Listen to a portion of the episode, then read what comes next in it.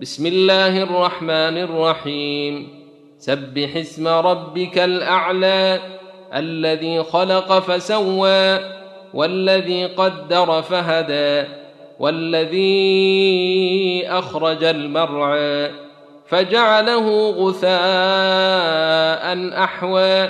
سنقرئك فلا تنسى إلا ما شاء الله.